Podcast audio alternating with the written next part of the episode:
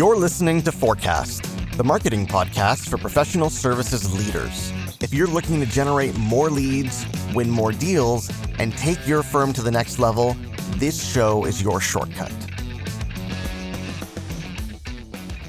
Hey there, folks. Ahmed Munawar here. I am your host, and we're going to talk about books today.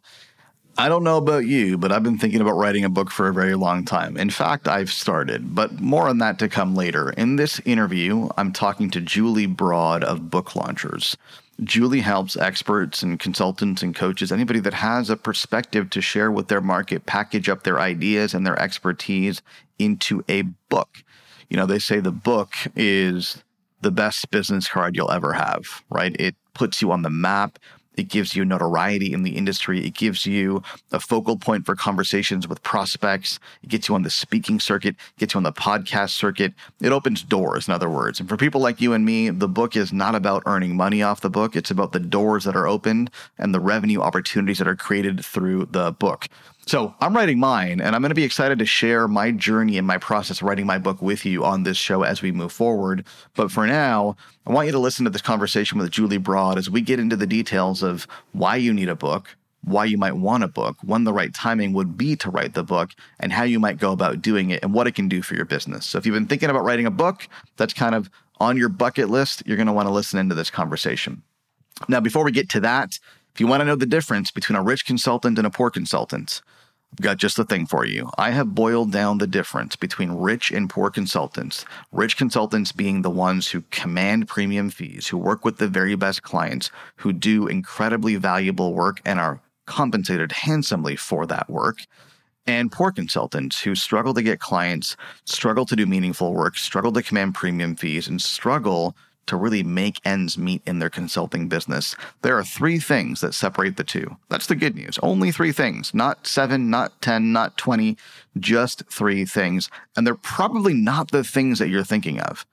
It's not about having a massive network in the industry or having, you know, decades and decades of experience or having some God-given talent or jaw-dropping good looks that nobody else can match. It's not about any of those things. Each of these three things are things that you can absolutely develop and install in your business. But first, you need to know what they are. So if you're curious, you want to know what separates rich consultants from poor consultants, go ahead and grab my free training at forecast.fm slash rich. It's a 30 minute on demand video training you can watch at your convenience, and it'll walk you through what makes the difference between rich consultants and poor consultants. Again, that's forecast.fm slash rich. You can grab that training right there. With that, here is my conversation with Julie Broad. Julie, thank you so much for coming on the show. Hey, thanks so much for having me. Listen, why don't you get us started by telling us your quick backstory? it's always hard to go quick. It's like, well, which part do I start with? But I don't. guests always scoff at that. Quick? What are you kidding me? Do, do you have all day? I know, but but the essential points is that my background is in real estate. I, I, actually got an MBA in real estate and finance, and and and was a real estate investor since 2001. Uh, and I started a real estate education and training company in 2008. And through that, I, I started to get you know over the years, I built a brand as a real estate investor across Canada. And uh, publishers started to approach me. And I was, you know, pretty excited by this. I thought, great, you know, I can get a book deal, I can write a book and, you know, expand my market. And, and I do, I did actually, and I still do enjoy writing. So I thought this was great. Uh, a little bit by bit, uh, I ended up working with Wiley for a while going back and forth. Uh, and so at the point where we'd been going back and forth for a couple of months, I thought I was going to be getting a book deal. So I thought that was my next email from them was basically the terms and conditions of the deal. Uh, instead, they said that they didn't think I had a strong enough marketing platform to sell books. So they, they actually just completely flat out rejected me. It wasn't anything to do with the book or anything. It was just, hey, we don't think you can sell books. So they shut the door on that and uh, kind of left me with the option of self publishing. Which I, did after uh, I think about a year and a half. I, I went down that road. Uh, but my favorite part of this story is that you know after them telling me I, I wasn't going to be able to sell books and me having to get over the fact that that made me feel like you know I, you know why bother writing a book if nobody's going to read it. Uh, and I did it anyway, and it went to number one overall on Amazon in Canada. It was it was a hanging out with Dan Brown and ahead of the Game of Thrones series at the time, and uh, and it stayed in the top 100 overall for print books on Amazon for 45 days. So so it was it was quite uh, satisfying to you know be rejected and then prove them completely wrong with a, a niche nonfiction uh, self-published book. So um, that led to a lot of people asking me questions. Even my friends that had book deals, uh, a lot of them were, you know, asking me for help with publishing.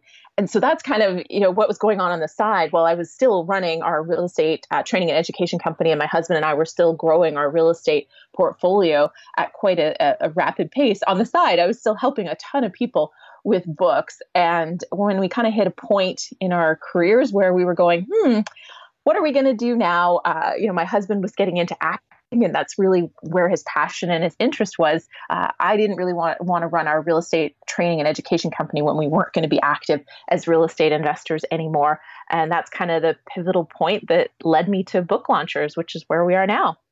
Excellent. Well, that's a great story. So, a couple of questions. Wiley, what when they said you didn't have enough of a marketing platform, what did they did they mean that you couldn't you didn't have enough reach on your own to sell the books?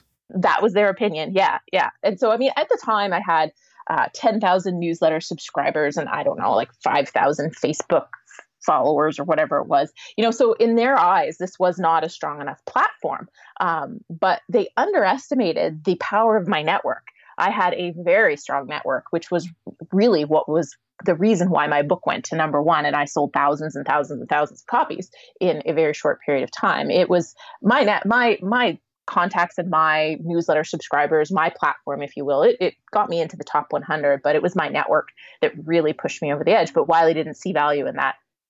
So I, I would love to hear a little bit more about how you built that that network and that platform in that real estate education and training business.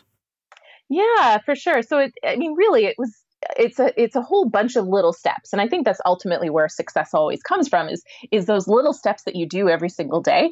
Uh, and for me it was a variety of things. I started writing for a lot of different publications uh, you know online and offline.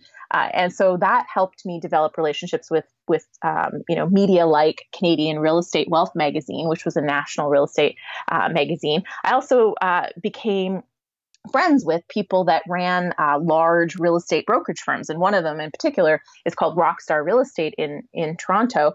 And they they focus on working with real estate investors. And they have a phenomenal network of you know i think they have 30000 or more uh, people who pay attention and listen and subscribe to their newsletters. They have a lot of paid members etc so those kind of relationships built over time. You know it was never one thing that i did but i was consistently attending events. I was consistently reaching out to people to say, hey, can I support you? You know, can I offer you some great content? Can I do this? Um, you know, and even just reaching out to people to to try to meet them. Uh, and always trying to see, okay, who should I meet next, and figuring that out. Uh, I did a lot of travel and I invested in a lot of courses and mastermind events and things to make those kind of connections. And it was never one like there's no easy button. I know Staples sells one, but it doesn't work. yeah, no, I've, I've tried it. I, I returned it actually. exactly, exactly. So yeah, it's, it's a lot of little things, but it was you know over the course of five years, I built a very strong network of people that um, you know, I had asked very little of, and I had done a lot to support, and and also I wrote a really great book for their audiences. Um, you know, that's the other thing is is you know even if I had great friends, if my book sucked and they weren't going to look good sharing it, they weren't going to you know they would do minimal to support it. You know. so so so when you say your network, it sounds like what you're saying is your your network of complementary institutions and organizations who could help you promote the book. Is that is that what I'm hearing? Yeah, the best way to describe it is people that have the same ideal reader or ideal customer as me, but don't compete directly with me. So, as a real estate investor, and at the time I was coaching uh, new or kind of mid mid level real estate investors, my my competitors were obviously other people who sold uh, courses and training, but complementary was real estate brokers, uh, mortgage brokers, uh, lawyers, and magazines that were focused on this, like blogs and any kind of media outlet that also talked to real estate investors, podcasts, those kind of things. Uh, additionally, real estate uh, clubs and associations. I had spent a lot of time and money traveling across Canada speaking at a lot of different clubs. And, you know, because I had invested in those clubs, you know, they were, you know, big supporters of me and my book when it came out too. Okay, excellent. And so so tell me the story of when you decided to write a book for that business. How did that come about? The shortest answer I can give you is to say that I felt that there was a lot of get rich quick. Really, everybody was talking about how to make money in real estate. And I felt there was a big component of that message missing, which was you might not even want to invest in real estate if you truly understand the risks and the challenges that you're up against. And for a lot of people, I don't think real estate's the right choice because there's tenant problems, there's property manager problems, you know, houses fall apart, you know, things go wrong, and it can be incredibly stressful for some people. And if you do the wrong deals because you get focused on, okay, this is going to make me the quickest amount of cash, uh, you can end up with really, really big problems. So I knew that there needed to be kind of a warning message, if you will. The, I called it the real risks and rewards of real estate investing was the subtitle of my book. My book was called More Than Cash Flow, and uh, and so that was really the driving reason behind my book. It wasn't I didn't have a business goal in mind for it. I had a this needs to be told. Like there's too many people making bad decisions, and I wanted to help even just one. Got it. So you, so you essentially were targeting people that were thinking about getting into real estate, but weren't really sure if it was for them. That was your audience. Yeah, or people who had done, done a couple deals and were were wondering what like what should they do next or should they even keep doing this. Okay, interesting. So, so let let's jump in now to what this means for for our listeners and, and everybody else. If you're a business owner and you know you're you're an expert, you're a thought leader, you're good at what you do, you have clients. Uh, make the case for us as to why a book is of value. uh, so so I didn't even know the benefit, like the true benefits. I just really had this thing that I wanted to write a book. Um, but after my book, I was uh, media was like I couldn't. I started saying no to media interviews because uh, first of all, they all wanted me first thing in the morning, so I had to get up at 4:30 in the morning and be coherent at 6 a.m., which was pretty gross. But for some reason, the afternoon shows never invited me on. But the media, before I had my book, I couldn't get any real media attention other than magazines that I was writing for. Um, after the book, I had tons and tons of media interviews because I had a book and I had a book that people were talking about. Um, even production shows, you know, some of these kind of fix and flip type uh, shows that are out there. I had three different companies talking to me about putting together a show. None of them were the right fit for either us or for the company, um, but that happened as a result of the book.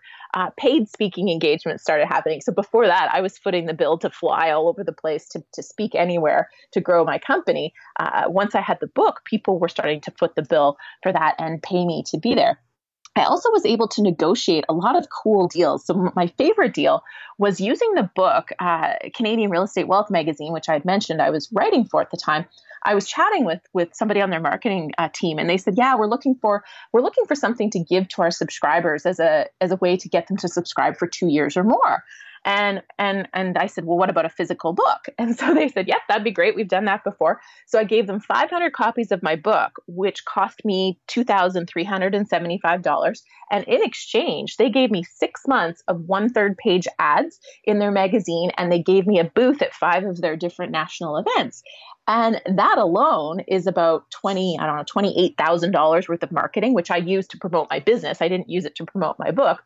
And then they also, for six months, they in every little magazine or insert, you know, when you open the magazine and those little cards fall out, my book was on that. All the banners that they produced, that they did, um, that they used whenever they had events, and they they attended a lot of events to promote their magazine. My book was featured on that. So that's advertising you can't even pay for for my book, which led to a lot of people knowing about me so that I started getting more and more speaking engagements. So it was just kind of this snowball effect of things that happened and really built a very strong brand for myself uh, and sold a lot of books and, and filled our masterminds and our workshops really quickly. That was kind of about six months after the book came out is everything was filling with ease. Like we used to kind of struggle like last minute trying to get more people in the door so we could fill our courses. And after that, you know, we were filling up a month or two months in advance of anything launching.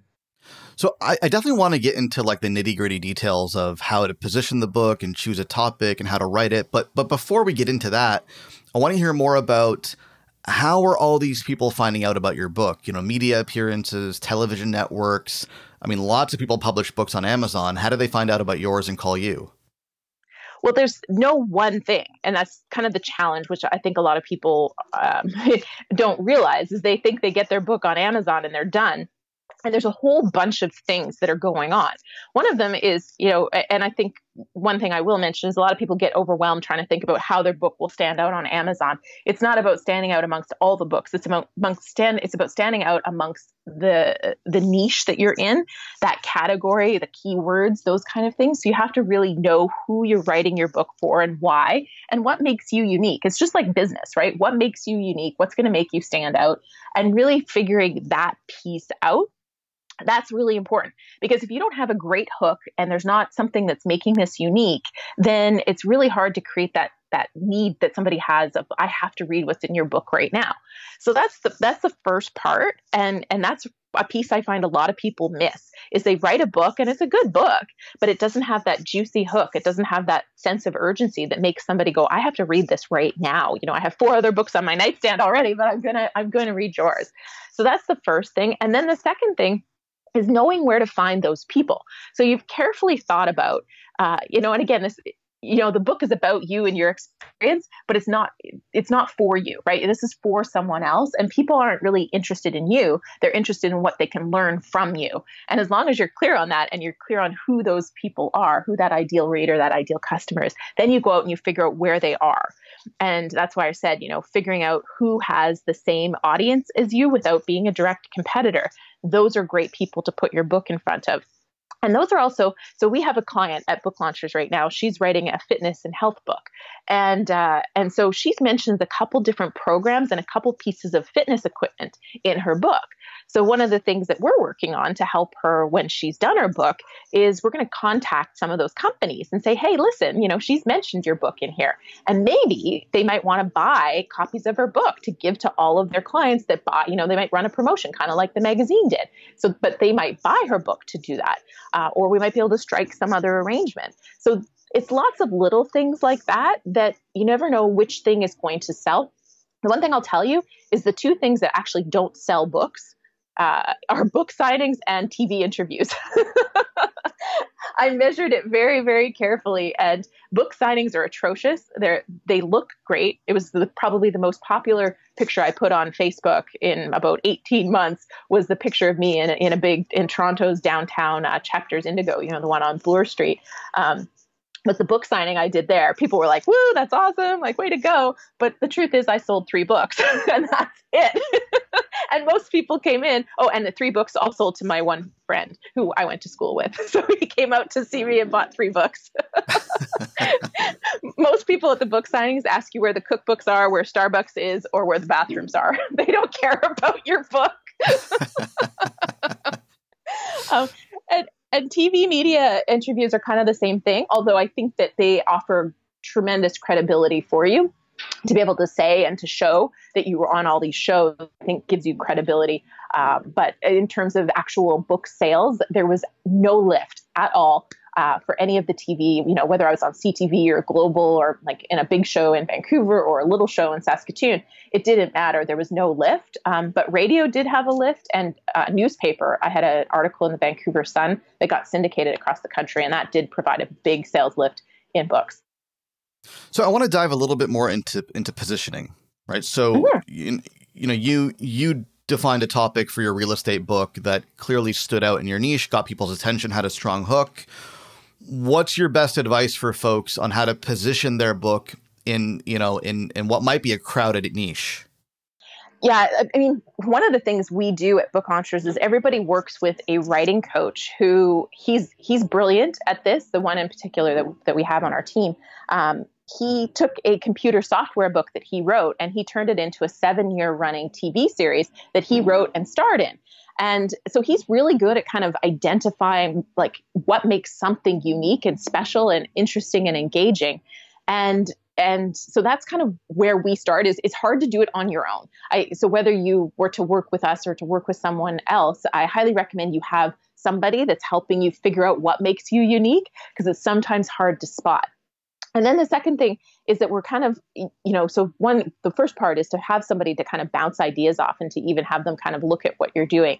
The other thing is again knowing your market, knowing your industry, knowing your niche. The reason I knew my book was was really you know that first book that I wrote uh, was going to stand out was because I'd read probably every real estate book that was in the top 50 in the previous you know five or six years. So I knew the market really really well. It was easy to spot, and I think the more expertise you have and the more uh, the more you've really taken a deep dive into what people in your industry are saying, what they know, how they're running their businesses, how they're helping their clients. I think it's much easier to identify the, that little area where you have expertise that uh, that you can say, hey, this is what makes me unique. And and there's two parts to it.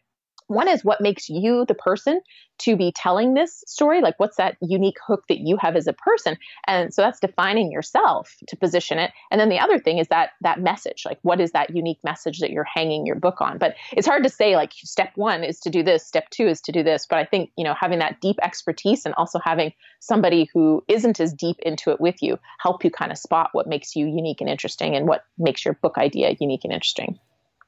Yeah, I mean that, that sounds to me like just good old fashioned positioning advice. If if you're positioned well as a professional, as a consultant, service provider, as a firm, then there there's going to be an angle for your book because there's an angle for your business. So it sounds to me like the book is an extension of your core positioning strategy. Absolutely. It's exactly what I would recommend people do. And when you deviate from that and and try to write something totally different that's not in your niche, I think that's when a lot of people find their book is just lingering out there because it's not they you know, they don't have that piece that they've worked so hard to build for their business. Yeah, no that that makes perfect sense. Now now how much of a role does uh, Amazon research play here? Like how much should you be looking at keywords and and that kind of thing within the Amazon platform? It depends. It depends on i mean it is it is important but i think more important is that you you build momentum for your book and you get it in front of the right people because amazon's going to figure out a lot of the algorithms. If if the right people are buying your book then amazon's going to know exactly who to show your book to. So a lot of it will solve solve itself if you've done a lot of work to drive the right people to buy your book. And why i say the right people because it's so important is there's a lot of companies out there that will promise you bestseller status on Amazon. And it's a gimmick and a game. And yes, they'll get you to a bestseller in some sub sub sub category. But the problem with it is, is they're going to be doing it. You know, you might go into a group or a weekend event where everybody in the room agrees to buy each other's book. Um, they show you how to choose a category that has lower sales so that you can rank in that category. And and everybody buys each other's book. The problem with this and i have a friend well a colleague more who did this 18 months ago um, and he you know he his book got he got that little orange ribbon that says number one bestseller in his category. But the problem is now he's not selling books on amazon because amazon's showing his book to people who uh, are looking for cures for cancer, relationship advice, and I'm trying to remember the other one, like law of attraction for business. His book is a personal finance book. So it's messed the algorithms up big time. So all the research in the world won't save him because he's taught Amazon to sell to show the book to the wrong people.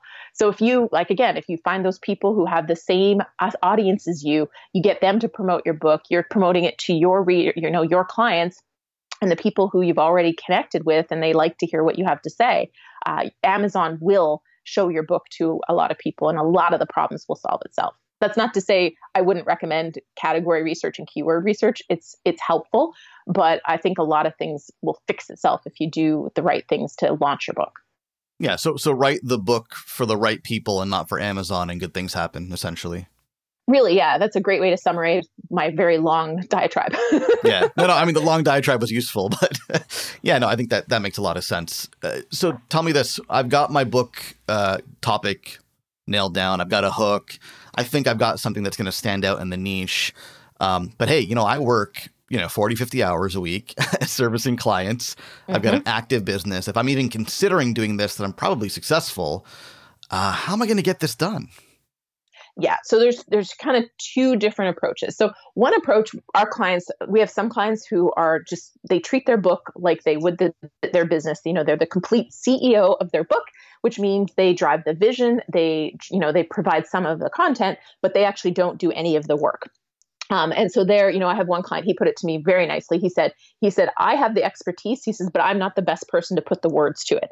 So for those clients, we have ghostwriters and we have, I have a package that I call the ghostwriting assist. So the ghostwriting assist is where somebody would have some existing content, say they've been shooting videos or doing podcasts and they can get them transcribed, or they've even done a lot of blog posts. You've got some existing content. So our writer can use that and interview you to fill in the gaps and do the writing for you. So that's one one really popular way for the really busy person who knows the value of just saying, Hey, I'm the CEO of this book. I'm driving the bus, but I'm not going to be the one that does all the heavy lifting. Somebody else is going to do it.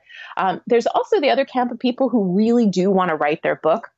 Um, and and I, I love working with these people because they, they get tremendous benefits from writing their book. You know, they get to get more clarity in their message. They can really define their business in a lot of ways. You know, you start that's where you create a lot of those acronyms and those kind of trademarkable things when you work on a book a lot of times. Uh, and so there's a lot of benefits, but it's hard work. Uh, the the secret that we have, or that not even that we have, it's it's it's widely known, but underutilized, is creating a great outline.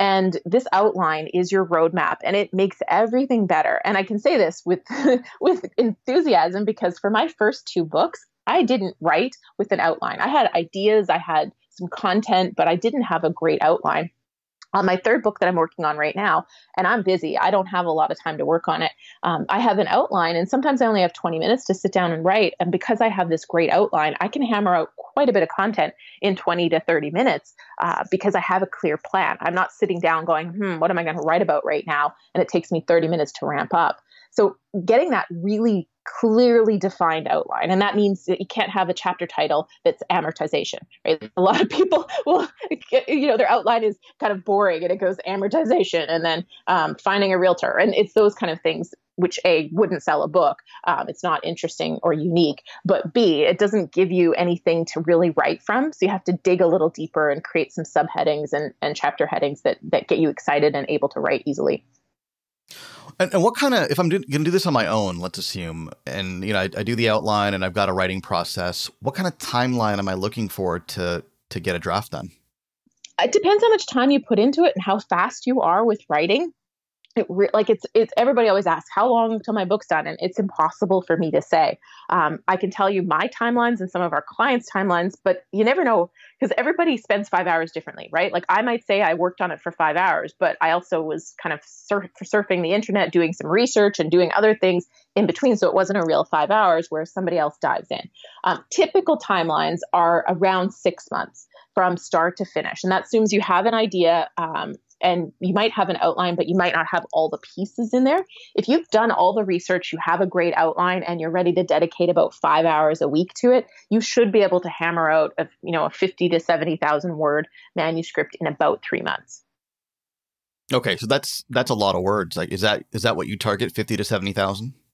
Yeah, because you want to have a spine on your book. Um, you can fill in a lot of things with white space if you get you know, as long as you hit about 40, 30 to 40,000 words, uh, you can space it out a lot and hit a spine. But you do want to have, I mean, first of all, you kind of need a spine to get it. Uh, to get into some of these good publishing options that are out there. But also, if somebody buys your book and puts it on their bookshelf, you want it to be able to stand out. So I prefer to have that 50 to 70,000 word book. So it actually has, you can actually put text on that spine and people can see it on their shelf.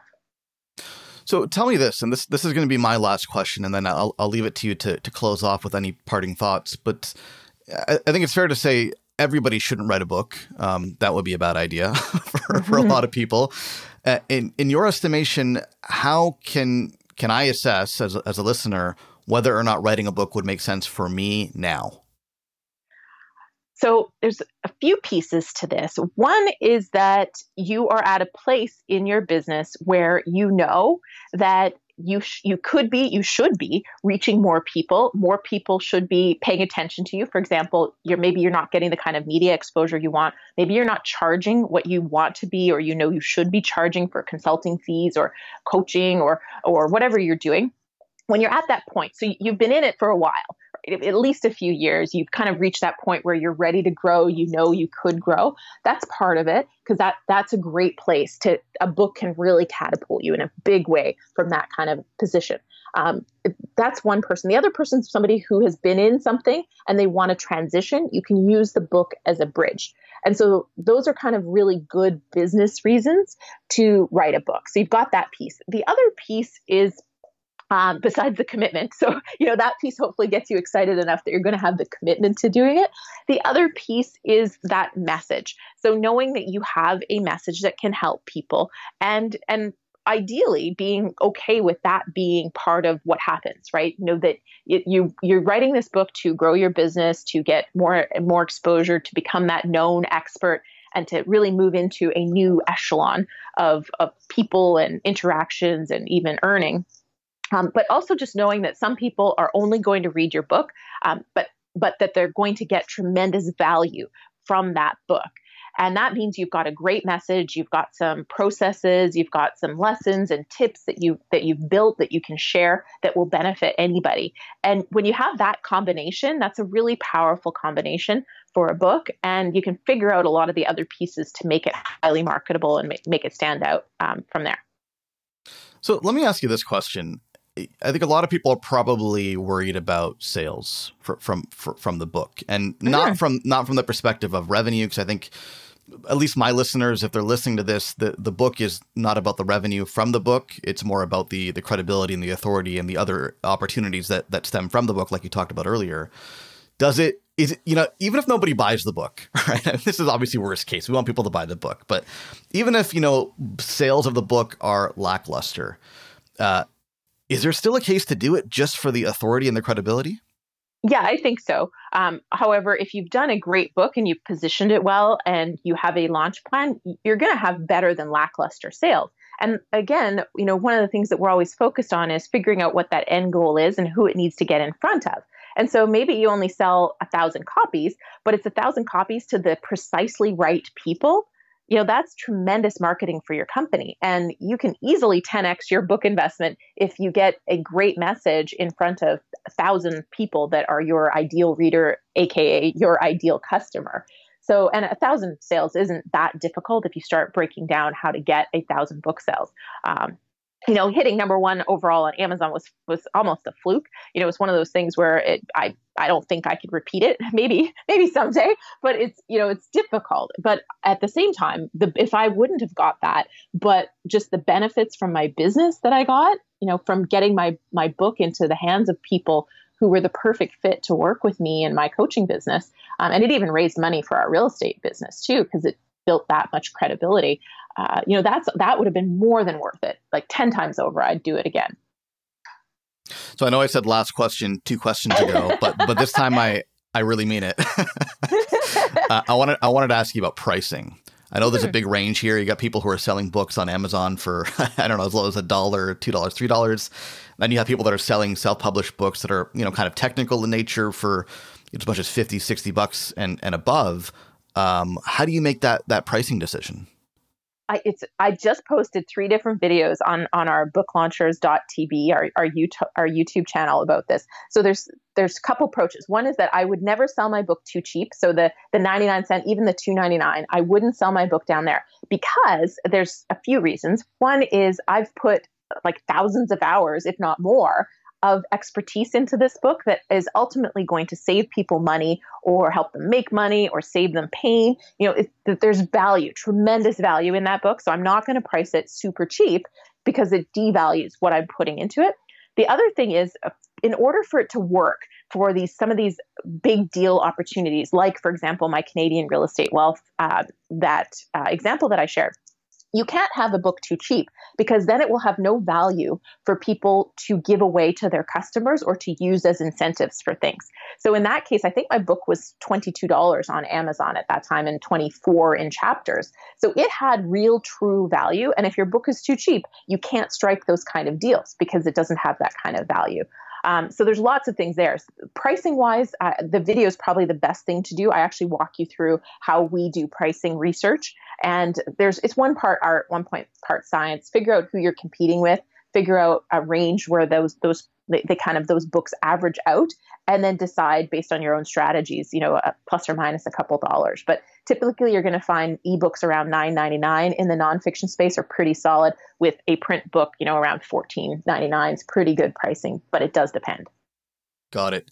Uh, Julie, this has been really, really helpful. Anything that you want to mention that we haven't covered here that you think is important? I think we co- we covered a ton of different things. The the big thing I think for people to really understand is you don't have to be a writer to write a great book. There's tons of ways to do it. Uh, we have clients that are speaking it. Like I said, we have people who are the CEO of their book and they're having someone else uh, really put their content together and interview them to fill in the gaps. And then we have people who are in fact writing their own books, uh, you know, with our support. But if you if you know a book will benefit you, uh, I think you should write one. It's there's massive benefits, and it's something you'll never regret. You know, I think people will regret not writing the books that they have that they keep thinking, oh, I should write a book. Uh, I think they'll regret that, but they won't regret actually diving in and doing it. So if you want help, we would love to help you at booklaunchers.com. Excellent. Julie, thanks so much for coming on. This has been great. Yeah, thanks so much for having me. It was fun. Hey, it's Ahmed here again. Before I let you go, there are two things I want you to do. The first is if you like what you hear, go ahead and subscribe to the show on iTunes or Google Play by visiting forecast.fm and clicking on the relevant link. While you're at it, please do leave us a rating or a review because it helps more people discover the show. The second thing is I want you to grab my free course on the five P's of lead generation for professional services firms. Inside the course, you will get a step by step framework to help you generate a flood of new business for your firm. The course is 100% free of charge, and you can get immediate access at 5leadgen.com. And you can spell out 5 or use the number, either one works. That's 5leadgen.com. Thanks for listening.